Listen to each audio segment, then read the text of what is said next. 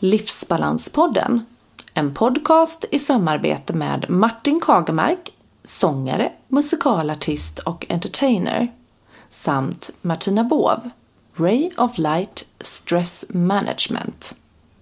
En podcast för alla som är nyfikna på livspusslet, stresshantering och hur man kan hitta sin egen livsbalans. Spännande gäster och mycket intressanta ämnen inslagna i både råa, karga paket, likväl som mjuka, kärleksfulla papper. Hur ska vi leva våra liv i balans i en samtid som ständigt påminner oss om förbättringar, effektiviseringar och jäkt för att få vår viktiga livsbalans?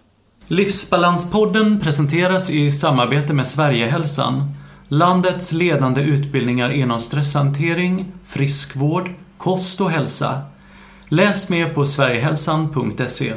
Vi träffade Jenny, hypoteriosdiagnostiserad med utmattningsproblematik, hemma hos henne i Göteborg. Detta är intervju del 1.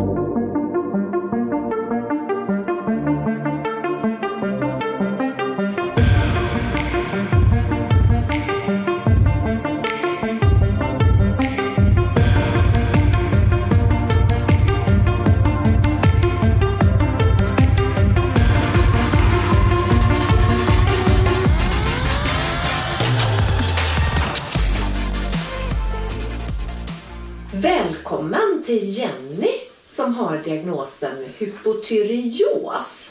Det här ska vi prata om idag. Välkommen till Livsbalanspodden Jenny. Tack så mycket. Eh, vem är du Jenny som person och hur skulle du beskriva dig själv? Ja, eh, en eh, tvåbarnsmamma med kontrollbehov skulle jag kanske säga. Eh, en person som är ganska omtänksam, vill gärna ligga två steg före alla andra. Eh, gillar inte jättemycket överraskningar. Eh, tycker att jag blir ganska så här engagerad i saker jag ger mig in i. Ibland kanske lite för engagerad och lite otålig. Som både kan vara bra och dåligt ibland. Så det är väl jag i stora drag. Jaha. Och har du varit sjukskriven för stresssymptom någon gång? Inte att det har stått på läkarintyget att det har varit för stress utan det har väl mer varit eh, andra symptom som har haft med stress att göra. Inga långa perioder, mer korta perioder. Som till exempel så här, kristallsjukan och eh, problem med magen och sådana saker. Hur förstod du att du inte mådde bra och vad hade du för symptom och hur lång tid sedan tillbaka är det? Eh, alltså jag har ju haft problem med min mage. Det är väl det som har varit det största problemet egentligen under oh, ganska många år. Ehm, och så till och från så har jag fått magkatarr och det är sånt i stressiga perioder som alla kan få. Men ungefär för två år sedan så kände jag att alla mina besvär som jag känt av lite grann sådär under kanske tio års tid blev liksom så mycket värre och intensivare under en period. Så det började ju med magen då. Att jag fick kramper och eh, kunde ligga hemma ett par dagar och liksom inte resa mig ur sängen nästan. Till att eh, jag fick kristallsjukan då, yrsel. Um, och även om själva den akuta fasen i kristallsjukan eh, gick över så har jag fortfarande fått sådana här liksom, besvär som kommer då och då. Speciellt när jag går i en affär av någon anledning så kan det komma sån här yrselattack. Men sen har det även varit hårförlust. Jag har tappat både hår på huvudet och nästan alla mina ögonfransar försvann ungefär för två år sedan då. Eh, stickningar i armarna. Eh, så jag gick ner i fingrarna till slut och så blev det liksom så här domna av nästan i fingrarna. Eh, jag kunde få hjärtklappning. Blev väldigt trött. Och till slut så blev jag apatisk typ. Orkade nästan inte bry mig om saker. Alltså stängde av på något sätt. Hur hade du det med känslorna och känslolivet då? När det gällde jobbet då där det var väldigt mycket, där blev jag liksom som en robot. Jag bara stängde av och gick på rutin. Hemma blev jag mer känslig. Jag har ju inte varit en sån här gråtmild människa innan men då började jag få såna här gråtattacker. Och ibland kunde jag få det utan anledning. Jag visste inte varför jag grät. Eh, Jag har aldrig haft något problem med att somna som många säger att de får sömnproblem. Men det hade inte jag för jag var jättetrött så jag somnade med en gång. Däremot kunde jag vakna så mitt på natten och bli kallsvettig och tänka åh nu då har jag glömt det här och jag har inte gjort det och jag ringde inte den och jag glömde mejla den personen. Så det är väl mer det att man kanske fick en störd sömn. Men det är inga problem att somna. För du diagnostiserades ju hypoterios för 12 år sedan Mm. så att lyssnarna förstår. Och sen så för två år sedan så började du även känna då utmattningssyndrom. Precis. Eh, Så det var det mer jag förklarar nu, det som är utmattningen. Precis. Mm. Och den har du aldrig diagnostiserats eh, ifrån läkaren sett då? Nej. De har väl varit inne på det och, och sagt det till mig. De har frågat då när de har sett eh, att jag gång på gång kommit med problem med magen och yrseln och, och de här bitarna och stickningar i armen. Att de har sagt då att det är ju förmodligen stressrelaterat och har velat sjukskriva mig. Men jag själv har ju inte velat det. Ehm, av någon anledning. Men ehm, det kanske man hade behövt i efterhand så här. Haft en period och bara landat i allting. Hur har du klarat dig igenom den här processen då? Just med stressen. Ja, utmattningssyndromet Ja. för två år sedan och hur har du kunnat liksom arbeta dig igenom det? Ehm, Det har varit tufft, speciellt i början då innan eh, det skedde någon förändring på min arbetsplats. Ehm, jag- Det började med att jag sa till på min arbetsplats att nu går det inte längre. Och eh, jag gav dem några alternativ. Att antingen får jag ju sjukskriva mig eller byta jobb. Eller om de kan hitta någon annan tjänst till mig då. Och vad var deras reaktion då? Eh, Då fick jag ju omedelbart en ny chef som kanske var lite mer inlyssnande och förstående. Och eh, till slut kom jag... de bytte chef? De bytte Ja, chef de med, ja. bytte chef. Precis. Så då fick jag ett erbjudande med en ny tjänst då som de skulle tillsätta en person på. För det var i ett expansivt läge då så de ville ändå eh, tillsätta den här tjänsten. Så då fick jag den. Eh, så inom utbildning och, och eh, säkerhet.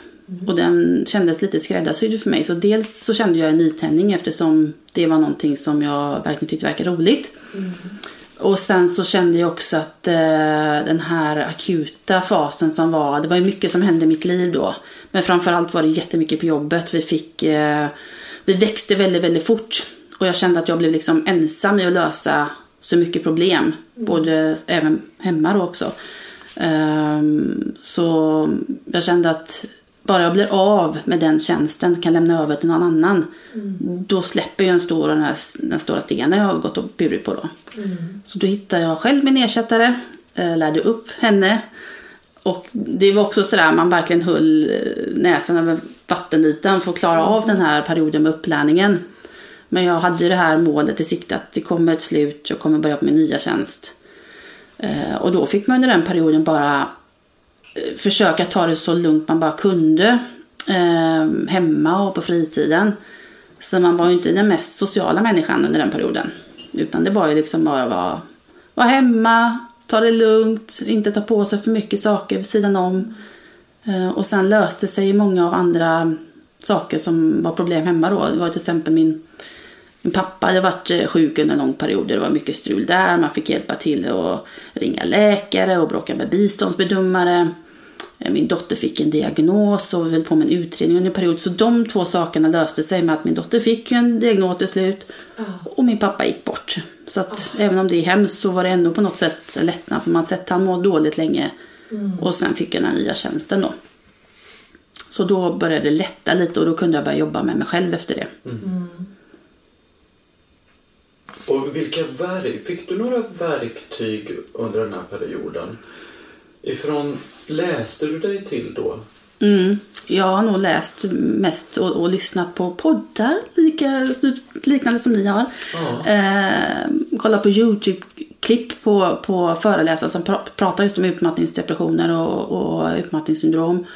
Och även eh, frågat läkare och så när jag har varit på läkarbesök med magen och sådär och frågat dem om lite verktyg.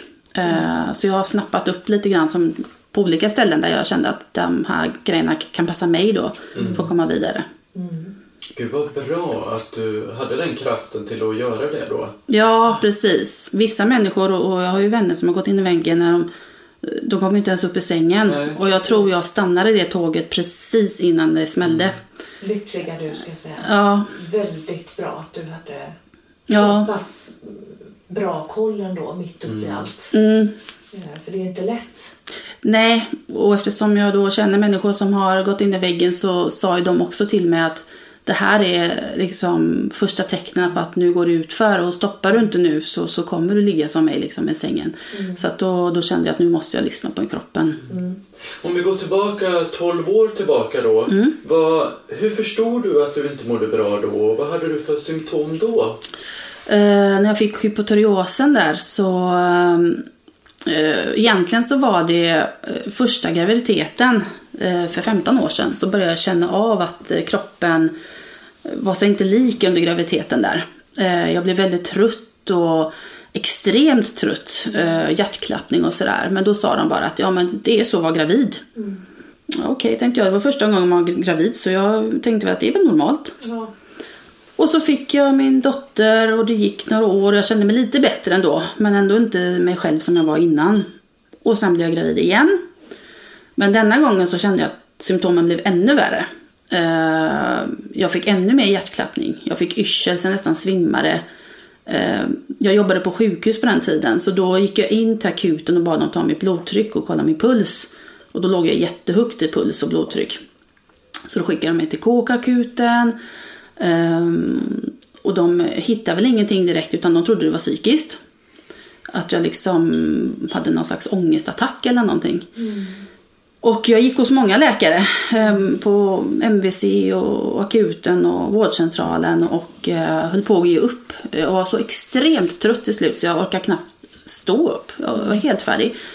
Men då gick jag in på vårdcentralen till en kvinnlig läkare som bara sa med en gång jag kom in genom dörren att eh, vad svullen du är kring halsen. Ja, tänkte jag, jag är lite överviktig så jag har ju alltid varit lite svullen runt halsen. Ja, fast nu är det något annat, sa hon. Det ser ut som din sköldkörtel är svullen. Okej, jag har ingen aning vad hon menar, men hon klämde ju på den och kände, ja, sa hon, den är förstorad. Ehm, jag misstänker att du har eh, hypotyreos då. Ja, ingen aning vad det var fortfarande så jag fick ju hem en liten lapp jag skulle läsa på. Ehm, och då visade det sig då efter proverna var tagna att det var hypotyreos. Ehm, och de, för de som inte vet vad hypotyreos är, det är alltså ehm, man har brist på sköldkörtelhormon. Och de hormonerna styr väldigt mycket funktioner i kroppen. Ehm, bland annat ämnesomsättningen. Och eh, har man en låg produktion då så blir man extremt trött. Är ju det största tecknet. Och viktuppgång också. Jag gick upp jättemycket i vikt under mina graviditeter. Och hade svårt att gå ner efteråt. Så det var väl de tydligaste symptomen. Och vilka faktorer tror du har spelat en avgörande roll för att du blev sjuk? Privat och i arbete?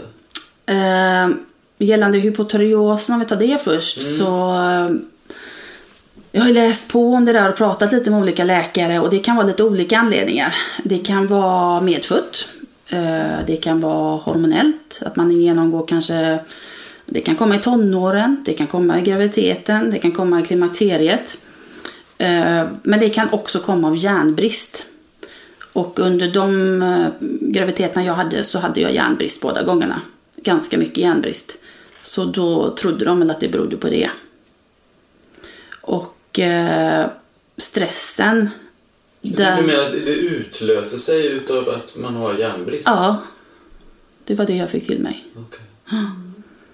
Eh, och sen så, så är det ju genetiskt. Eh, jag har ju både en mormor och farmor som har haft hypotyreos också. Okej.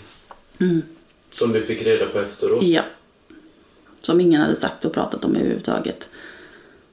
Så att, eh, ja, det fick jag reda på efteråt. Att det var. Så jag, jag är uppmärksam på mina döttrar nu. För de sa det att skulle det vara så nu att de börjar komma in i tonåren och får eh, den här hormonella förändringen så kan det ju uppstå. Men än så länge har vi inte märkt någonting på dem. Och då tar man medicin för det, eller hur? Ja. Mm. Levaxin. Ett hormon. Och har ditt arbetsliv betytt något för dig gällande sjukdomsutvecklingen tror du? Inte hypotyreosen tror jag inte har haft någonting med det att göra men, men eh, utmattningssymptomen har ju definitivt eh, det haft en inverkan. Um, för jag har ju alltid haft arbete inom serviceyrket då, och ända sedan jag var 18 så har jag haft personalansvar. Mm. Så jag har jobbat med stressiga yrken och haft ganska stora personalgrupper under många år, eh, över 20 år. Mm. Eh, men det var de sista åren när det blev eh, så mycket på alla håll. Eh, främst då att det fick eh, dubblat min omsättning och personalgrupp på väldigt kort tid. Och sen då hände det ja, det här med min, min pappa som blev sjuk och att han gick bort och min dotter som gjorde en utredning. Och, eh, det var mycket på en gång under kanske fyra till sex månader. Och det var jag som liksom fick driva allting och det kändes som det blev bara mer och mer problem. Och jag såg liksom inget slut på det. Och jag som har kontrollbehov då kände liksom att nu har jag ingen kontroll längre. Nu rusar allting här utan att jag kan eh, hålla i det längre. Nej. Och då kände jag att nu är det bara att retirera till slut för då sa ju kroppen ifrån ordentligt. Som en karusell som man inte kan hoppa av? Ja, alltså. precis. Mm. Ja. Och vad tycker du då att en... För du har ju varit då i ledarposition i, under många, många år. Mm. Eh, och vad tycker du att en bra ledare eller chef då eh, borde göra för sin personal då när den befinner sig i en livskris och ska komma tillbaks i arbete? Eh, jag har ju som sagt själv suttit i den situationen några gånger med rehabiliteringssamtal och ehm, försökt få med liksom personal på banan så att de ska kunna må bättre igen och komma tillbaka till arbete och även anpassat arbetsuppgifter för dem. Mm. Och, och, Det jag känner är väldigt viktigt att det är en chef som lyssnar. Mm och förstår. Och att man är påläst, för det är ganska vanligt nu. Uh, och att man får tid på sig och inte känna den här pressen att du måste vara frisk nästa vecka. Mm. För då blir det värre. Utan att man måste nog känna att man på obestämd tid får möjlighet att tillfriskna. Mm. Så att det inte blir en stress i sig, liksom att man uh, blir kontaktad stup i kvarten om att du måste komma tillbaka igen.